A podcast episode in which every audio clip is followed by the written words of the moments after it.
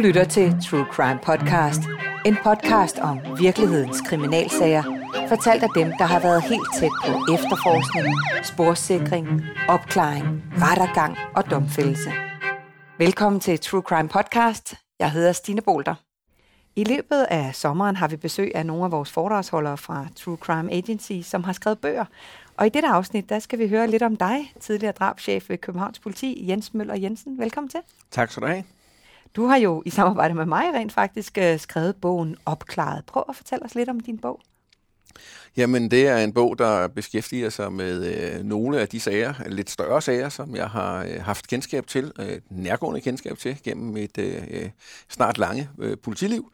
Øh, det er sager, som strækker sig fra de sidste 10 år af min ansættelse, og øh, så er der nogle enkelte anekdoter, som sådan går lidt længere tilbage, nogle af dem, øh, nogle små pussy episoder om, hvad man har oplevet på sin vej gennem politiet.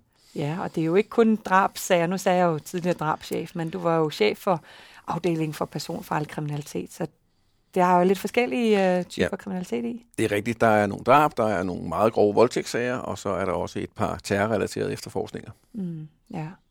Hvad, hvad får man ud af at, at, at læse lidt om dine erindringer her? Jamen, først og fremmest har det været ambitionen med bogen, at, at øh, danskerne kan blive en lille smule klogere på, hvad er det, de får for deres skattekroner, når de nu øh, betaler for politiets indsats. Hvad er det, politiet gør? Øh, og selvfølgelig kun i det omfang, at det er oplysninger, som jeg kan fortælle om i, i relation til tavshedspligt og, og så videre. Men det har været målet med bogen at give danskerne et indblik i det arbejde, politiet laver i de her meget grove efterforskninger. Og at i virkeligheden også at fortælle, at stort set alle de alvorlige sager bliver øh, opklaret. Og det kunne måske også give lidt, lidt ro øh, i scenen, hvis der går nogen rundt ude i Danmark og er bange for drabsager eller andre grove sager. Så vil jeg bare sige, de bliver heldigvis opklaret langt, langt, langt de fleste. Ja, ja du plejer at sige, at med, med oplysning, der kommer den her tryghed og ro øh, i, hos os danskere, så man skal ikke gå rundt og være bange. Øh, hvad, øh, hvad, hvad vil du sige om, om København? Nu har du været chef der øh, det Jamen, seneste. Jo, men København er, selvom det er landets største by og hovedstad, så er København også en tryg by. Der er så, så meget øh, krimistof, der, der beskæftiger sig lidt med, med det, det er skrækindjagende, det frygtelige osv., men, men langt, langt hen ad vejen, så er det jo meget, meget, meget, meget få antal sager om året. Og hvis vi sammenligner Danmark, øh, og herunder også København, med, med resten af verden, så er vi et land, der har meget, meget få øh, drabsager, og i det hele taget meget, meget lidt grov kriminalitet i forhold til andre lande. Så vi bor i et trygt land, og det skal vi være glade for. Og det vil jeg da gerne være med til at fortælle lidt om. Mm, ja, og øh, i sin tid, øh, nu er det jo dine erindringer, som man kan læse om i bogen Opklaret, og øh, da du i sin tid blev blev betjent og politimand. Øh, hvad, øh, hvordan, hvad var det, der dragede dig dengang? Nå, men som jeg, for mig har det ikke været en drengedrøm at blive politimand. Det var lige pludselig en af de muligheder, der var, da jeg stod øh, som, som ung mand først i 20'erne og skulle vælge, hvad, hvad det var, jeg skulle leve af.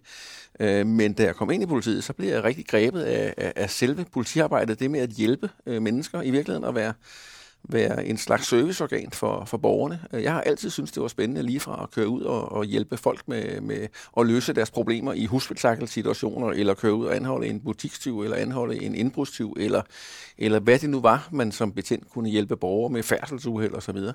Jeg har faktisk syntes, det var spændende i øh, alt det arbejde, jeg har stødt på igennem øh, min tid i politiet.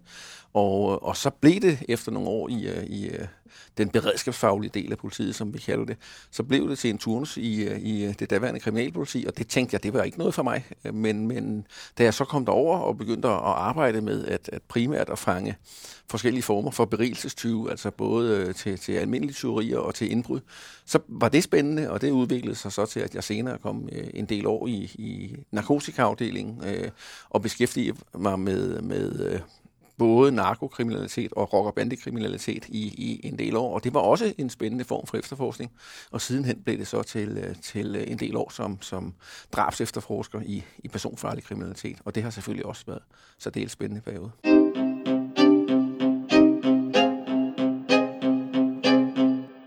Hvordan er det så, når man, øh, når man møder de pårørende til, til de her meget alvorlige sager? Hvordan griber man det an? Det har jeg tit tænkt på. Nu er jeg jo journalist. Jeg møder dem jo også nogle gange, men altså det der med at skulle, skulle sidde over for dem og fortælle dem måske nogle, nogle grimme detaljer. Jamen det er jo altid ubehageligt at, at, at skulle fortælle folk, at deres, øh, kære familiemedlemmer er afgået ved døden, uanset om det er som følge af et, øh, et, et øh, ulykkestilfælde, et uheld eller et drab eller andet. Og jeg, min erfaring er, at der findes en måde at gøre det på, det er at være direkte og konfronterende og fortælle dem, øh, hvordan tingene er, og lægge så mange af, af oplysninger på bordet, som man nu kan under hensyn til den politi-efterforskning, man er i gang med. Mm.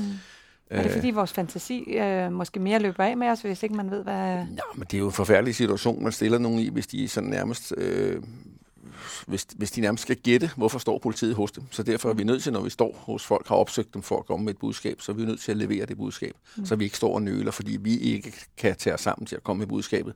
Så de bliver, når at blive endnu mere ængstlige eller gætte på, hvad kan der nu være sket? Øh, måske også give dem så lige pludselig et falsk forhåbning i, i den her tavshedsperiode og gætteri. Ikke sådan, så jeg mener, at man skal fortælle sit ærne ude på opgangen, lige så snart døren bliver åbnet, men, men, men, men øh, man skal selvfølgelig komme ind under nogle trygge rammer, og så skal man levere sit budskab pænt og sobert og ret hurtigt i forhold til, til hvad det var, man kom for at fortælle om. Mm. Ja, det må have været nogle øh, ubehagelige episoder engang imellem det der.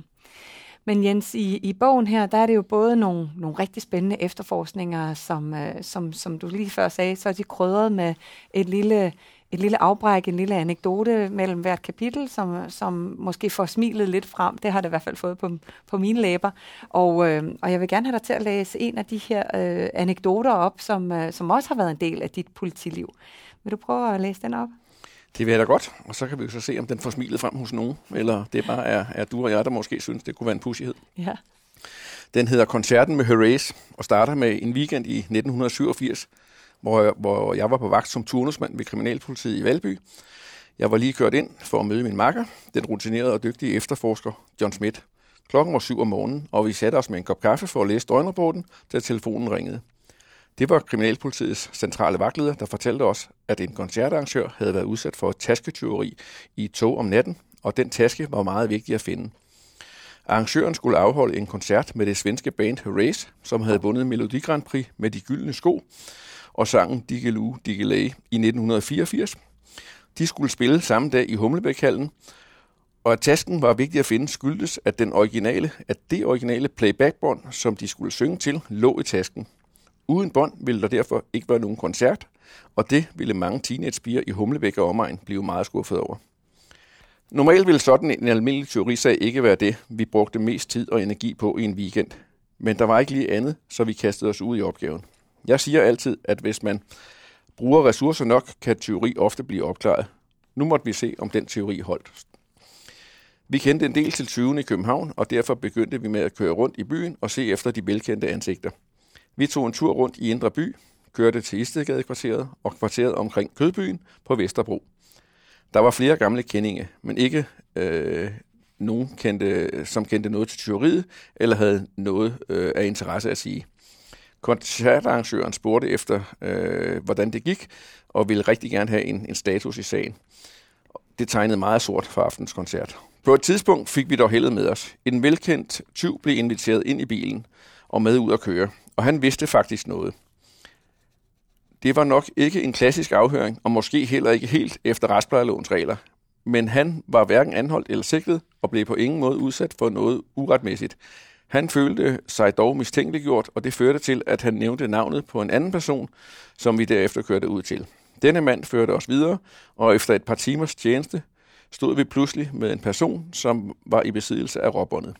Han blev selvfølgelig sigtet for tyveri og skulle afhøres. Hans hjem og ejendele blev renset, før vi kunne skrive en kostrapport. Med kostrapporten under armen og speederen i bund satte vi kursen mod Humlebæk i Nordsjælland, hvor koncertarrangøren stod parat og ventede på os. Han kvitterede glad for bundet, og få timer efter kunne koncerten gå i gang. Der var allerede en lang kø af unge piger, som stod klar i håb om et glimt af Horace før koncerten. Vi blev inviteret med, men takkede nej. Det havde allerede været en lang dag. Vi kørte 10-12 km tilbage mod København, men så stoppede patruljebilen pludselig. Topstykket var revnet, og vi måtte ringe efter autohjælp. Bilen kunne ikke mere. Det havde været en intens dag for både bil og os. Vi havde ingen frokost fået, men var stolte af, at det var lykkedes at redde koncerten. Hvis man jagter noget grundigt nok og prøver at følge det til dørs, så lykkes det ofte, og det er altid en stor tilfredsstillelse. Når man kan se, at ens arbejde også har betydning for andre, bliver man ekstra stolt.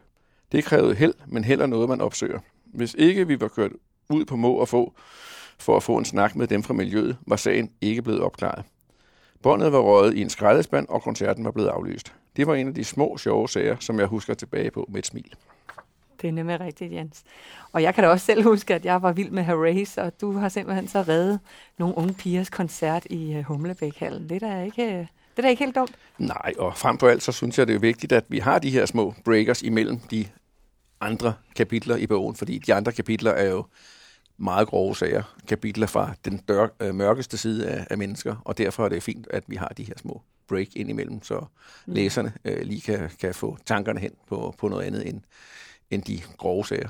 Ja, og det er vel også sådan, dit liv har været, at du har vel også nødt til en gang imellem at, at komme lidt væk fra det, fra det værste af det værste. Og... Jo, sådan er det. Jeg tror, man skal, man skal have mange interesser i, i livet, og man skal ikke kun prioritere sit arbejde og grave sig ned i, i den sorte side og i, i alle ulykkerne i samfundet. Man skal, man skal selvfølgelig bruge energi på at sætte sig rigtigt ind i de her alvorlige sager, men samtidig skal man også være et helt menneske og gøre noget for sig selv og for sine omgivelser og sin familie og venner. Mm.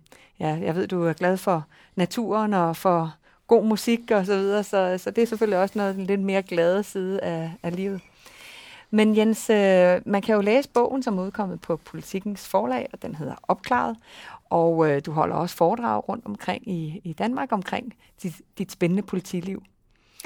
Men det var alt her fra den her lille sommerpodcast med tidligere drabschef ved Københavns Politi, Jens Møller Jensen. Du lyttede til True Crime Podcast, præsenteret af True Crime Agency. Jeg hedder Stine Bolter, og du kan læse meget mere om virkelighedens kriminalhistorie på truecrime.dk, hvor du også finder flere udgaver af True Crime Podcast.